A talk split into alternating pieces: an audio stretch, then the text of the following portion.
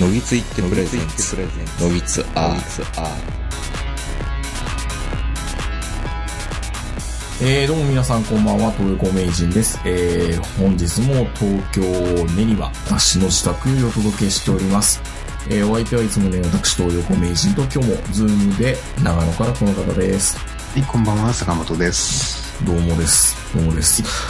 いや、あのー、新しい iPhone が出るということでね。うんずーっとあのー僕10使ってるんですけど、ずーっと不満があって、重いんですよ。iPhone さんが。こんなに？うん。だから、あの、最後まで好きになれなかったですね。なんか、もう、手首が疲れるみたいな。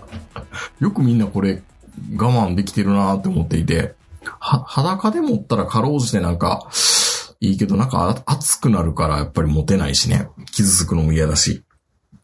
で、今回あのね、ミニが出るんで、ちょっと期待してすぐ、まああの、予約をポチりたいなと思ってるんですけど、でもその、何？青色がすごく今話題になってるじゃないですか。うん。あの、詐欺じゃないかっていう。で、中国のウェイボーに上がってる画像だから、ひょっとしたらこれ嫌がらせなのかなっていうふうに思ったんですよ。あの、ポリバケツの青色っていうか、あの、100均の玩具の青色だとか 言われていて、まあ、キモータブルーって言われてましたけどね。まあ、言えて妙な青い青色だなっていうのがあって。今までああいう青色って出たことなかったっけ？うーんとガラケーとかでは、あ、アップルで。うん。アップルはないですね。なんか、質感がでもなんか、5C の時代の、5C のあの安物臭さみたいな、うん。ああいう色合いにちょっと似てるかなと思ったんですけど。いや、近いかもしれないですね、質感が。うん。えー、どうしよう、実物見るまでなんか、ポチるんやめろかなとか。でも 5C の時も思ったんですけど、うん。ああいう、ちょっともう原色というかね、うん。アメリカ人結構ああいう色好きでしょ？ああ、まあ、わからんでもないですよね。あの、うん。アメリカのキャンディーみたいなね。そうそうそうそう、うん体に悪そうな、美味しそうなみたいな。でも、あいつら多分あの、目の色が、僕らの見え方と違うんでしょうね、おそらく白人の。ね、だから、その、青に対、特に青に対するね、うん。あの、感じ方が多分違うでしょうね。ああ、あの、日本語でいろんな青色の表現があるみたいなね。うん。藍色だとか。そう。だから、藍色とかそっちの色はあんまり認識しないんじゃないですかね。うん。うん。虫の声が聞こえないみたいなもんで。ああ。いや、ちょっと残念だなっていうので、まあ、黒にしようかなとか、まあ、もうちょっと考えようかなと思ってるんですけど。うーん。まあね、そんな悩みなんてそんな小さいことなんでどうでもいいんですよ、本当に。あの、前回私の悩みで322回の配信で、あの、見てくれアップルっていう名前をつけて、まあ配信したわけですけども、反響が結構大きくてですね、こんなにサイレントリスナーっていたのかっていうぐらい、結構、いやいや、なんかご心配おかけしましたね。もう本当申し訳ないなっていう気持ちでいっぱいなのと、すごい嬉しい気持ちでいっぱいなのと、まあ、あと3年は戦えるかなっていうぐらいはなってきたかなって感じですけどね。本当にありがとうございました。あのご、ご心配をおかけしたというか、はい。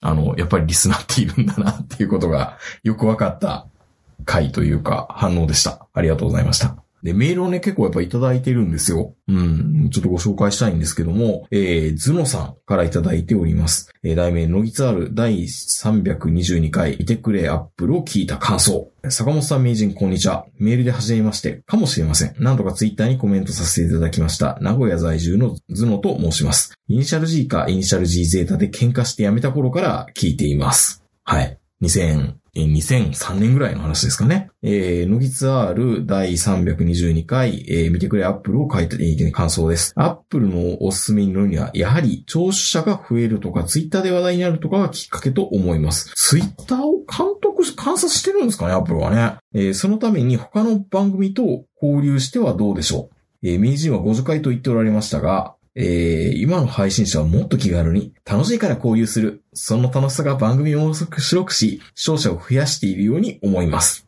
例えば、山梨ラザオークで収録している吉見で、えー山梨在住のまあ、冬さん、えー山梨出身の椿ライドウ氏が配信している冬のライオンとの交流はいかがでしょうか？お、なんかマッチングしてくれようとしてるわけですね。えー農家の種のつるちゃんは、なんとか大賞以降、ネットラジオの人に絡まれて面倒と言っていましたが、交流してみてはどうでしょうか？つるちゃんは配信することに関しては相当研究しておられますので、ご紹介というよりは、アップルのおすすめに乗るには、とぶっちゃけ聞いてみたらいかがでしょうか？ここの存在はかっこいいと思いますが、お二人の年代では仕事や生活はある、あり、他の番組での交流にまで時間を割けないかも、ですが、名人は刺激を求めてるのかも、とも思いましたし、お二人の合図がどれだけ素晴らしいのか、アウェーで多流時代を、試合を聞いてみたいです。このメールが少しの水になって、メールが増えることを願うばかりです。ということで、ズノさんありがとうございました。ありがとうございます。ありがとうございますですよね。本当にね、いろいろ考えていただいて。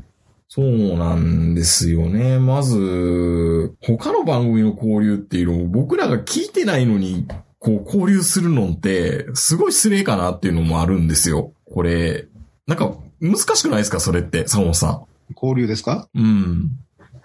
昔は聞いてたから、そうですね。まあ、今でももちろんあの、他のね、あの、ポッドキャストを聞く機会はあるんですけど、もうね、なんかこう、交流っていうのがこう、ちょっと恥ずかしいというか、今日はこの人とコラボしますって、なんか、なんかね、配信者がコラボっていうことを使い出すと、ちょっと僕らからしたら、ななんか恥ずかしいなって感じがもうしちゃうんですよね。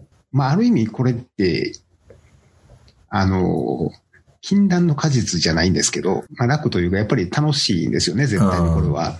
まあでもね、こいつらめんどくさいんですよね。こいつらって僕らのことですよ。僕らのことですよ。本当に。うんこのおっさんめんどくさいんだ。めんどくさいんですよ。その、他のネットラジオとコラボっていう前に、実生活でも友達作るのめんどくさい年頃じゃないですか。いろいろ考えるんですよ。その新しい友達作るときに、うん。なんかもう、一生面倒見なあかんのかなみたいなといやいやいやころがあるじゃないですか。そんな、そんなね、あの、面倒見んとあかんのかなって、そ、そんな、そんなおこがましい面倒見んな面倒見ていただくんでしょ坂本さん。そう面じゃあだから、あの、要はその、ね、別れる時までこう、ちょっと想像するというあか、僕らはね、一旦そういう別れたりとか、いろいろあの人間交差点が繰り広げられてるんでね。まあ過去にね、過去にね。で、また、それも何回も言ったけど、多分ね、二人でやってたらそこまで揉めなかったんですよ。ね。うんで、やっぱりね、あの、オフラインになって、いや、そういえば坂本さんってどうなんですか？って、衛星さんってどうなんですか？みたいなこと言ったら、いや、言ってもあいつはなみたいな感じの話になって、うん極力鎖国状態にしといた方がええわなみたいな感じになんとなく僕らも大人になって判断したんですよ。まあ判断したっていうか、お前ら未だにそんなんかってかな感じなんですけど、逆逆に大人になってないからね。そうそうそうそう、それも言える。っていうのもあって、まあ僕はだから、もともと付き合いがあった、まあ、一人道のヒロさんと、まあ、ラジオ食堂の坂谷さんとっていうところで、まあうん元からまあ、付き合いのあった人とたまに会うからいいかな、みたいな感じでは、やってはいて、まあ古くからのお付き合いに近い、まあ坂谷さんなんかは、僕らね、あのー天満のテレビ、えー、関西テレビの前の配布会とか来てもらってたりとね、その時の印象全然ないんですけど、うん。うん、まあ知ってくれてる人だからっていうのもあったりとか、まあ、で、しかも僕ラジオ食堂はちゃんと聞いてもいるし、なんかね、聞けない相手にこういう絡むのが失礼かなっていうところと、あとは、僕普段のラジオ聞いていても、ゲストが来来て面白かった回ってそんなほどないんですよね。わかります？なんか。な、なんか、いやいや、あ いやいや、違うんですよ。違うんですよ。いつものメンバーで、なんかそこに自分が参加してるっていうのがいいのかなっていうのがあるじゃないですか。あの、声は発しないけどね。ラジオって。でそこにまた、いつものメンバーの中に違うやつが来たら、なんなんだこいつ？みたいな 感じになったら嫌じゃんってないのかなと思って。で、毎回この多流時代、多流試合をすることを前提にしてるラジオだったらいいけど、そうでもないじゃないですか。うちらって。うん。だから、どうなんだろうなまあ、こういうこともした方が、久々にした方がいいのかなっていうところもあり、あの、ズノさんにアドバイスいただいたところではあるんですけど、なかなかね、ちょっと踏み切れない。いや、逆に、引っ込み思案だから、やりましょうよって言ってきてくれたら、お、お、おおってなる面もあって、まあ、それで昔のあの、ズバ犬さんとかは、うん。同じ長野からっていうので、あの、決体の夫婦に会いに行ったわけですよ、僕ら。そうですね。ね。まあ、呼ばれたらいいけど、な、なんか、うん、ごめんなさいね。なんか、すごい高慢チキな感じに思われたら嫌なんですけど、言っただからあんまりこうコミュニケーション増やしすぎて、僕らがコミュ障なんで、うまくないんですよね。めっちゃ気使う、使われるか、こっちもめっちゃ気使うかみたいな感じにもなるかなと思っていて。うん。まあ、そのくせ呼ばれたら喜んでヘコヘコ出ていくんですけどね。出ていくんですよ。出ていくんだけど、いやだってよ、呼ばれたから行ったんですよ、みたいなね。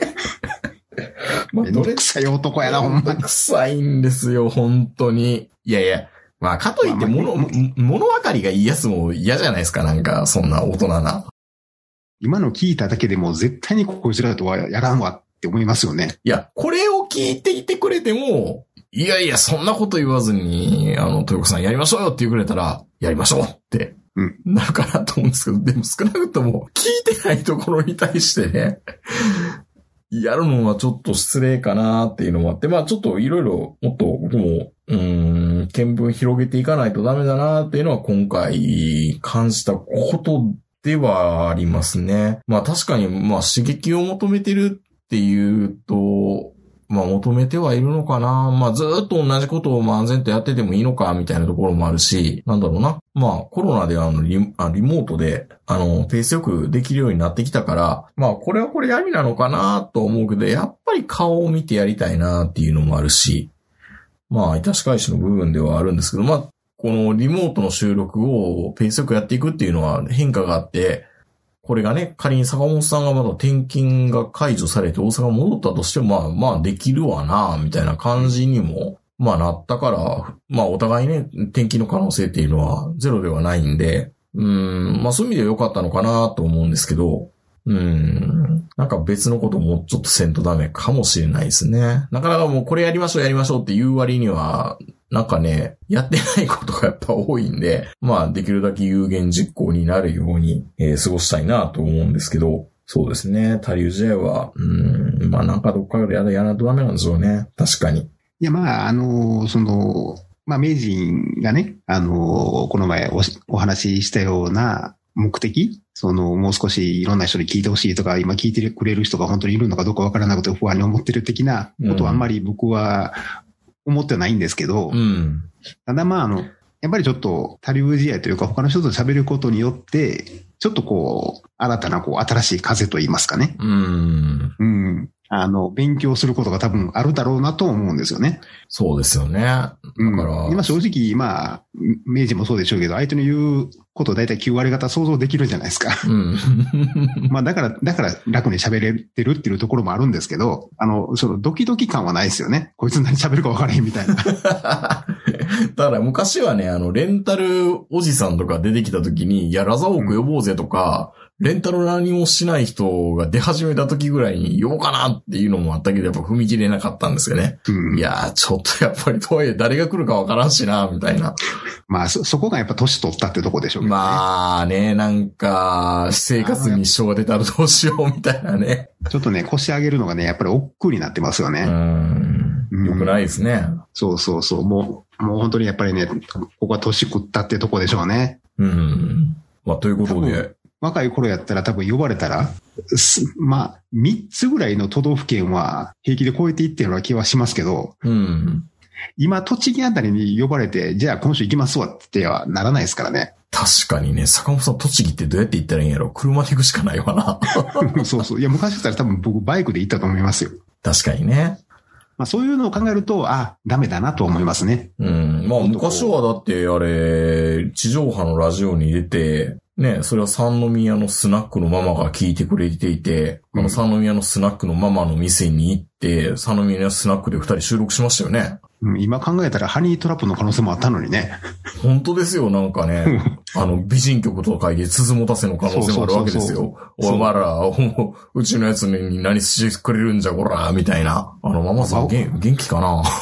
若かったとはいえ、若かったとはいえ、ちょっと、ちょっとガード甘かったかなって、今から考えれば、思いますね。あの音源、いつぐらいやったやろ？もう、ま、もうでも、イニシャル G ゼータの末期後期ですよね、あの辺の出来事ってね、確か。うん、ううん。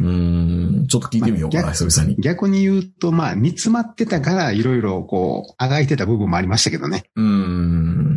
そうなんですよ。長く続けていくっていうことは、まあ、いいことではあるんですけど、硬直化しちゃうっていうのもあるんでね。まあ確かに何か考えないとダメだなっていうところで、すいません、ズノさんいろいろアドバイスいただいていて、冬のライオンさんもちょっと聞いてみたいなと思うんですけど、そうですね。みんななかなかみんな音声配信当たり前のようにやるようになったから、本当に数増えてるんですよね。びっくりするぐらい。うん。うーん。ってことで、ズノさんありがとうございました。あありがとうございま。りがとうございます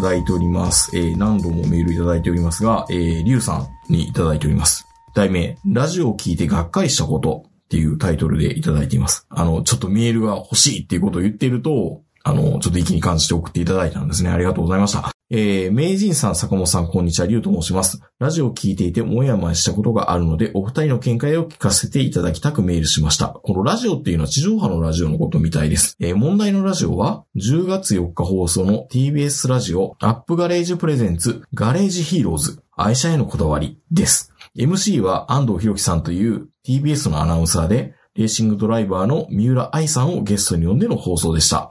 安藤博樹さんっていうのはあれですね。あの、アンディって言われる人ですよね。フリーになるのかならないのか、フリーなのか曲はなのかってちょっと微妙な感じのアンディのことですよ。で、えーレースについてあれこれを話しておられ、正直あまり興味がなかったので仕事中なこともあり聞き流していました。問題はその三浦さんが帰った後です。安藤さんは心底残念そうに、三浦さんの結婚観や恋愛観を聞くのを忘れていました。リスの、リスナーの皆さんすいませんとの趣旨のことを発言していました。それを聞いた瞬間、え？この人気持ち悪いと思ってしまったのです。正直、三浦さんを対等に見てない印象を受けました。もしこのゲストの方が男性だったら、そんな発言もしないだろうなぁと。口悪く書くと、えー頭の中身が昭和の時代の思考から刷新されてへんやん、この人です。TBS ラジオという地上波トップのラジオ局のアナウンサーが、これってどうなん？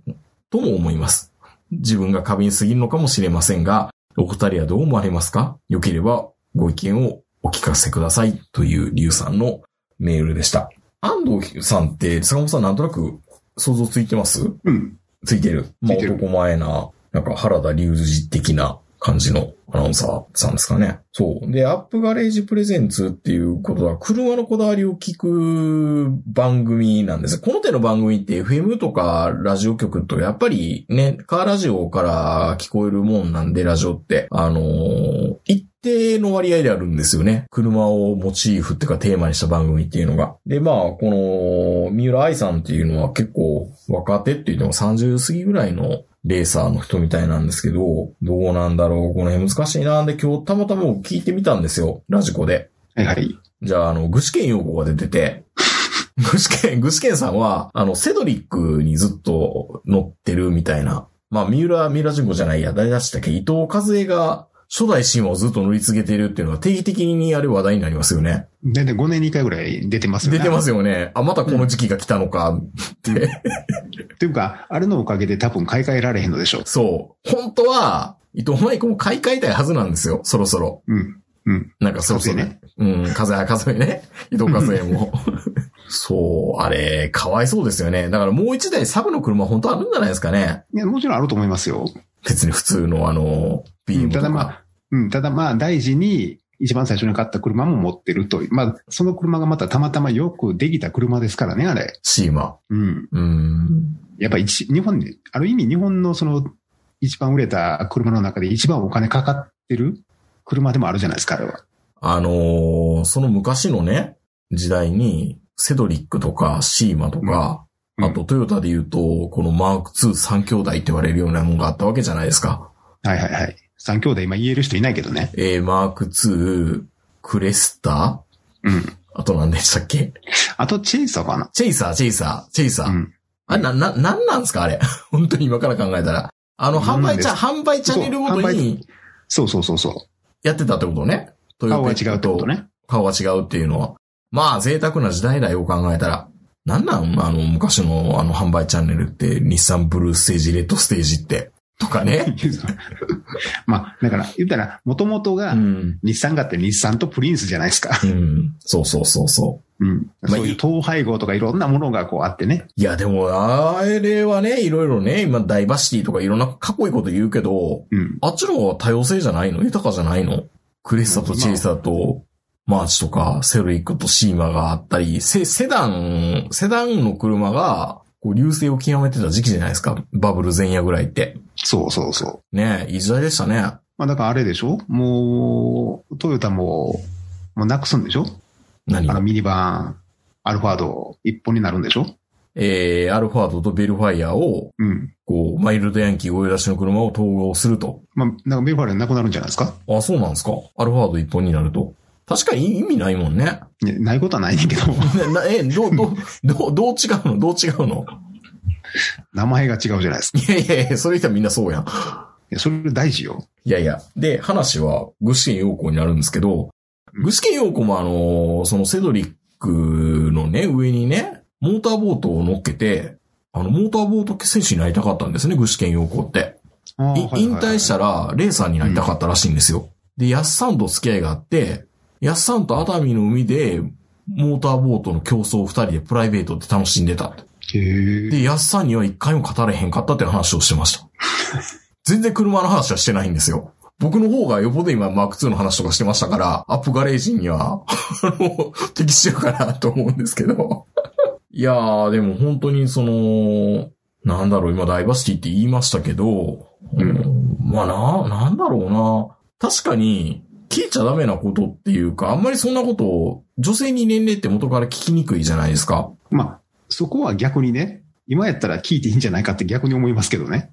え、あの、45歳です。えー、45歳なのにその美貌みたいな？ことを言いやすいってこと？いや、だから女性だから聞いちゃいけないっていうのと、うん。この、こんなこと女性にしか聞かないでしょっていうのはこう、意味的には一緒のような気もするんですけああ、ど、ね。裏返せばって話ね。だから、いや、男性、女性分け隔てなく、う年上だったら敬わないとダメだから、聞かせてくださいっていう理屈ね。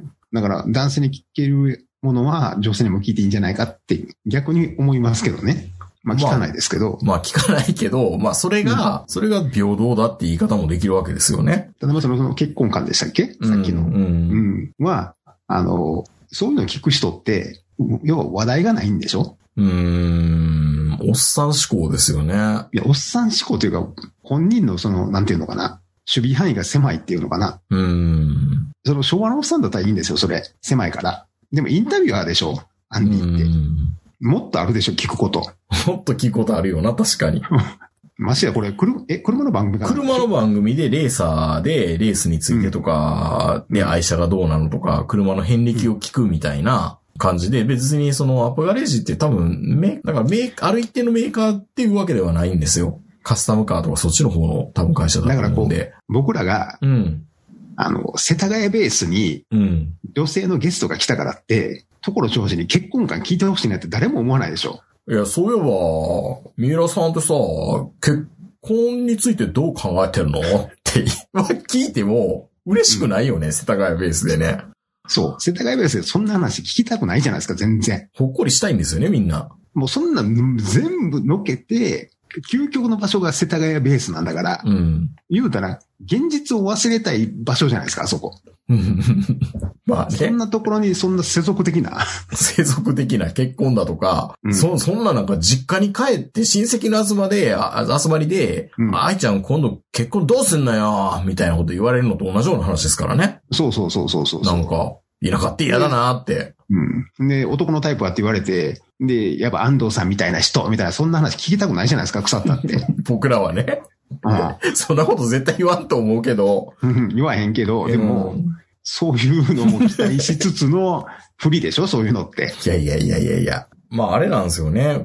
こう、自分に当てはめたときに、女性に年齢聞きにくくなってるっていうところと、仲良くなったらじわじわっと聞いていって、あの、年齢聞いてびっくりすることが逆に多いですね。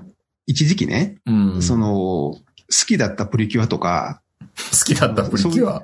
そういうので、あの、年齢を想像するっていう、その、物差し的なもの。ああ、はいはいはいはい。あの、何レンジャーの世代かっていうね。そうそうそう。仮面ライダーやったら誰が好きと好か。きみたいなね。そうそうあるある。そ、そう、その、そやのに最近のウルトラマン普通にさ、太郎とか出してくるもんやから、ちっちゃい子供がレオが好きとか言い始めて、混乱しますよね。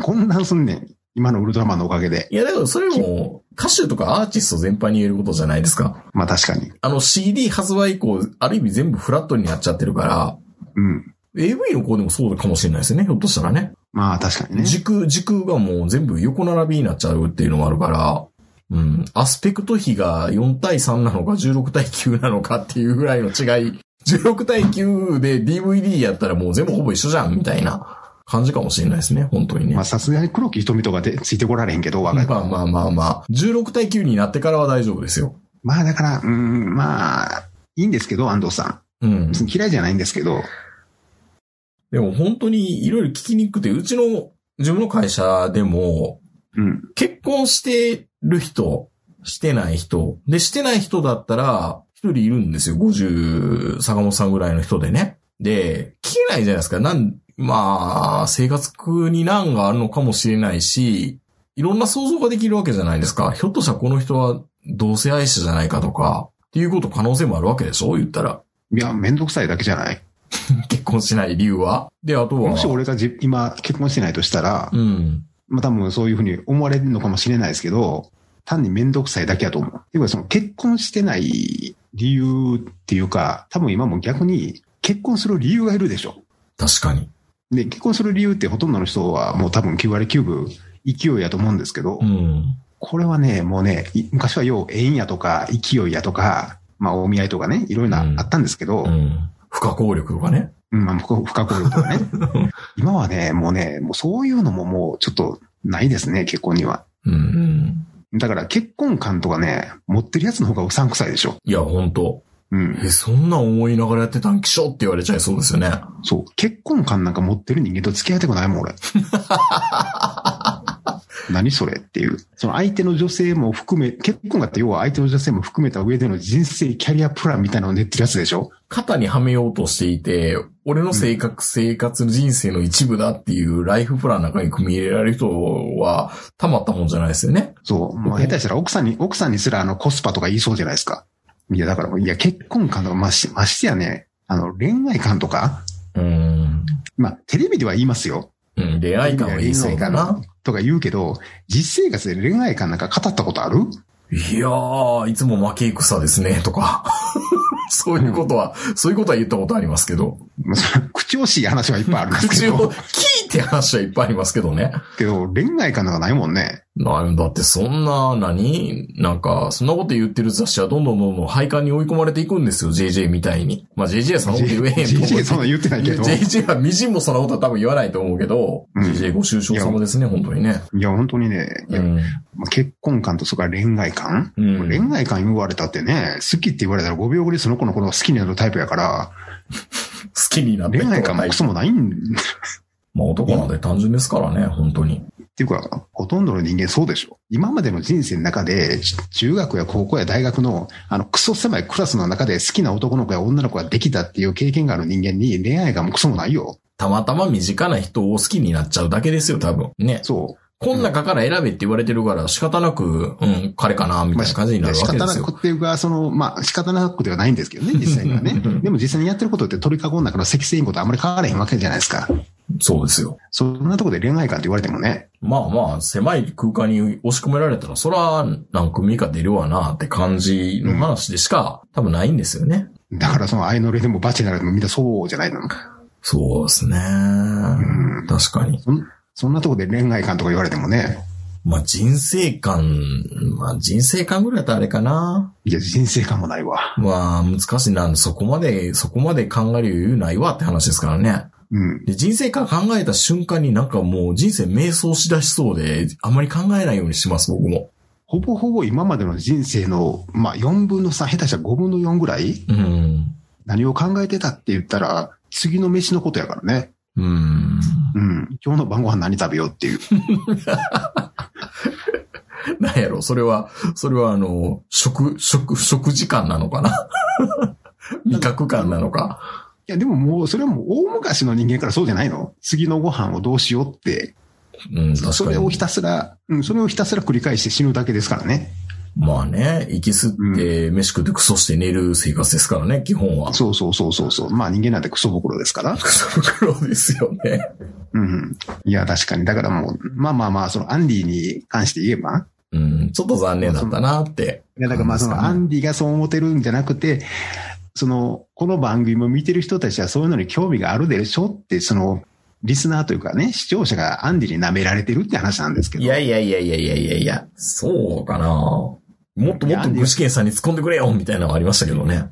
うん、だからアン、いや、だからアンディがそう思ってるんですよ。俺ら見てる方のことを。うん。お前らこういうの好きでしたろって。そうそうそうそうそう。まあそこは、あの、見極めが間違ってると思いますけどね。うー。うんん。そら、アンディとね、まあでも、車な車でしかも女性のレーサーが来て、やっぱりその、どっかでその、なんで女性がレーサーやってんのかなって思うんでしょうね、どっかで。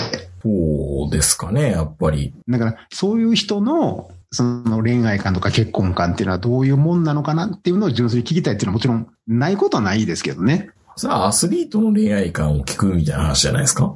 そうそうそう。そうねそういうのに近いっていうのであればまだわかりますけどね。うーん。うん。こういう人がもし、その人生のパートナーを選ぶとしたらどんな人を選ぶんかなっていう興味があるんであれば、まあ、それでも余計なお世話って話ですけど、もうそれで言い出したら、岡村さんとか別に恋愛観で結婚したって感じないもんね。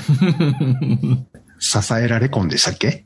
まあそう言うなよって、そんなそんなまた、え、そこまで言わんでも支えられ婚ですとか自分で言うのって、自分で言うかと思いますけどね。あのね、これはもうあの、東京の城島リーバリーダーの時もみんな思ったと思うんですけど、うん。あの相手の女性には悪いんですけど、うん。ちょっとホッとしましたもんね。いや、みんな見てあげられへんやん。岡村さんのこと。支えにもなってあげられへんし。うん。確かに。でも岡村さんには面白さを追求するわけでしょ、みんな。うん。まあどうなんだろうな。だからやっぱり、ちょっとその岡村さんを支えてあげてほしい。そんなん言い始めるとまたあの、ね、女が支えるための女は結婚するのかっていう話になるんですけど、うん。うん。夫婦ってそういうもんじゃないだろうって言われたら、まあその通りなんですけど、難しいな。なんとか感っていうのを聞くっていうのはすごく難しくなってきたし、聞くのがだんだん不毛だなっていうか、考えるのもあんまりなんか、考えないとダメなのか、かん 考えない自分ってダメなのかなって思う時がたまにあるんですよね、でも。でも考え出すとドツボにはまって、なんか悪い方向に行きそうだから、あんまり考えないようにしてますけどね、仕事感とかもそうだし。まあね、要はね、あの、うん結婚するときにあの、価値観が似てる人とか言いますけど、うん。いないからね、そんなやつ。100%はないよね。自分じゃないんだから。うん。うん。まあ自分もそうなんですけど、うん。よう変わるもん価値観。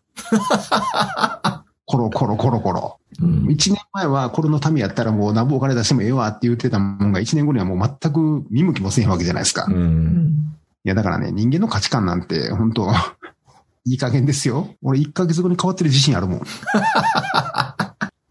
いやだからあんまりそういう、まあそういうのを言うのも恥ずかしいって思いつつ多分ラジオのどっかで言ってるでしょうね。うん、まあ、ちらちらと見えるところは多分あるとは思いますけど、まあ、語りたい人はそういうことを語りたいじゃないですか。多分自分に自信があるんでしょうね。ここまで来たから俺はここまで来たぞ、みたいな。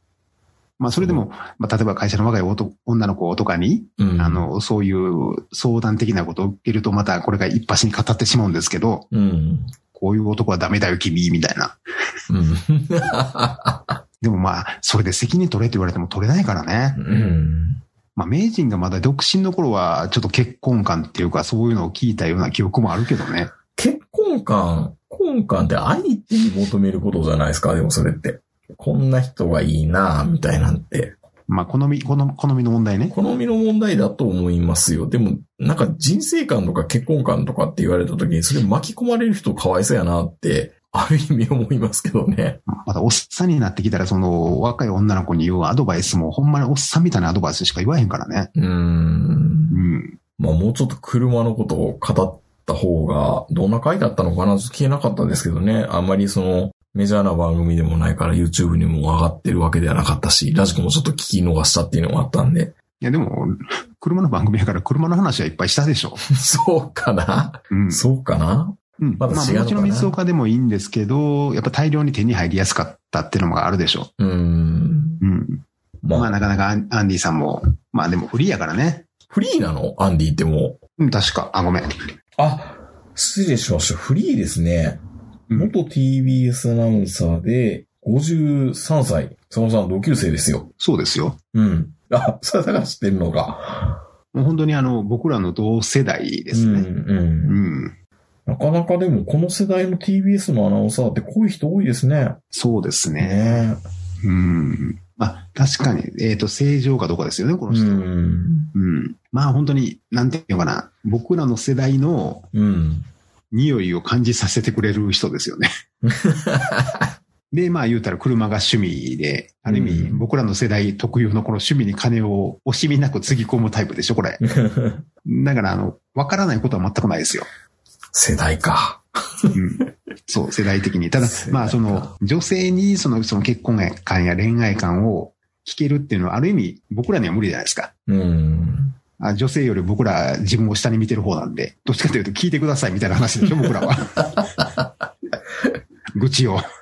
この人多分そういう恋愛観っていう世界の中では、多分上の人ですよね、僕らの世代で言うと。そうなのかな？うん。いや、だってどう見てうも、ん、まあまあまあ、も男前ですからね。モテてきた人生ですからね、この人。うん。で、若い頃のアンディはね、ほんまにそういう雰囲気でしたよ。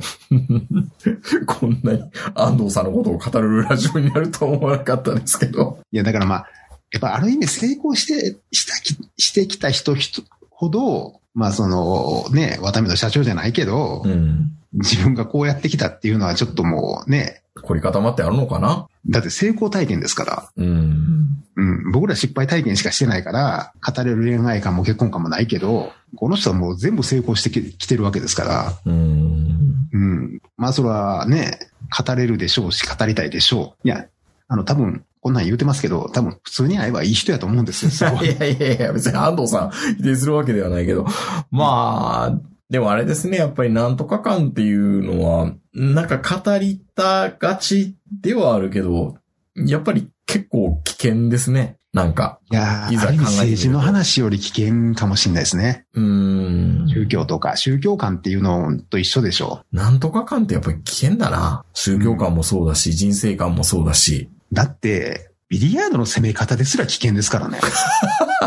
それ、それは何、何感って言ったらいいんだろう？攻め感なのかな？何感なおのかな？前の持ってるビリヤード感はおかしいっていうか、ああ、まあ、音楽性とかと一緒ですよね。ね。そう、結局、あの、そこは守りの場面やろとか、そこは攻めの場面っていうので、真っ二つに分かれるんですよ。ああ。僕なんか、10歳ぐらい年下の、なんか20歳ぐらいのやつにあの、説教食らったことありますからね。坂本さんの攻め方おかしい。そう。その後何があるの？って言われました。その後何があるの？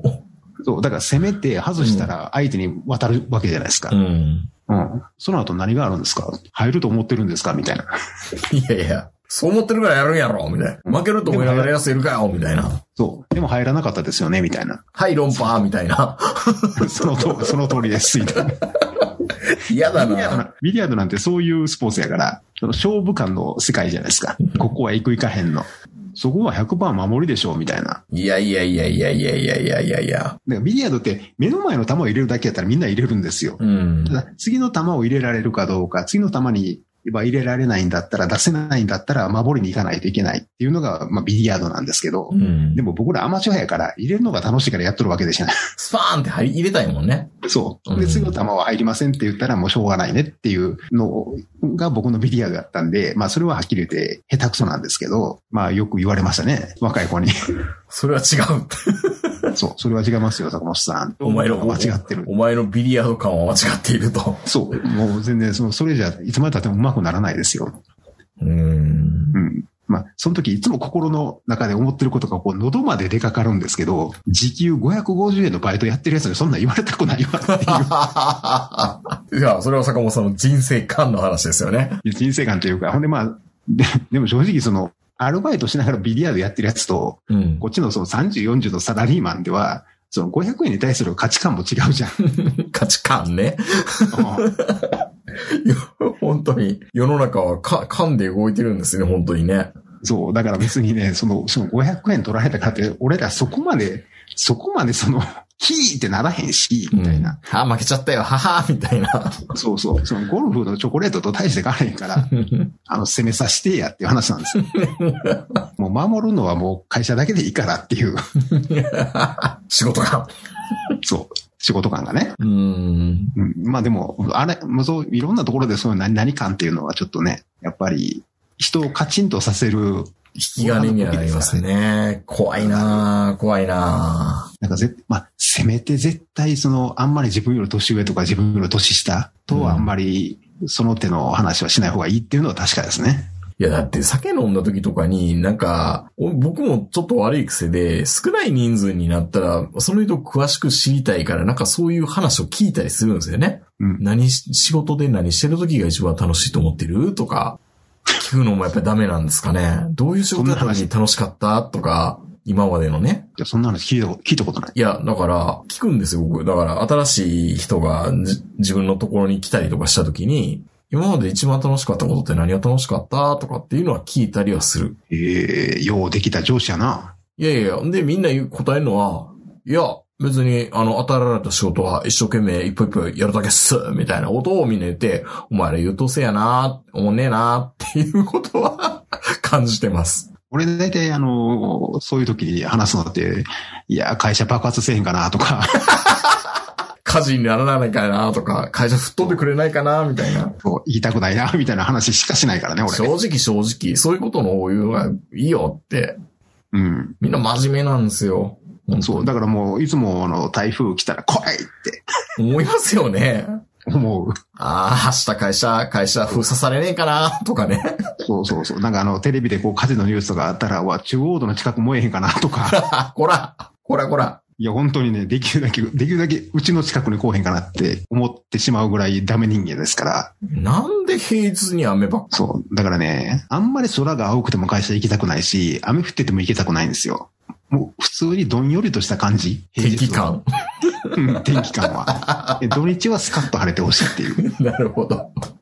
なるほどね。でもあんまりそのどんよりもね、すごいどんよりしてたら気分がどんよりしてくるから、うん、わかるわかる。ちょっと、ちょっといい塩梅で太陽見えへんぐらいな感じ。本当に塩梅難しい男やな。そうなんですよ。本当に。本当にね、あの、ズノさん、あの、前半メールいただいてズノさんに言いたいんですけど、僕らこんな、こんなおっさんなんですよ。ややこしいんですよ、基本。本当に。そのくせプライドだけ高いからね。ね、本当立ちが悪いですよ、本当に。ラ立ちジ悪い。オ、ラジオ感の話しちゃいましたけど、そのね、僕らね。うん、散々ね。うん、散々ね。本当に。うん本当にあの、ラジかオ、ラジオとはみたいな。いや、そこまでは言ってるしないけど、まあ気をつけましょう。はい。うんそれではお二人今日メールいただきましたけど、本当にありがとうございました。あの、頑張って続けていきたいなと思います。それでは皆さんおやすみなさい。さよなら。な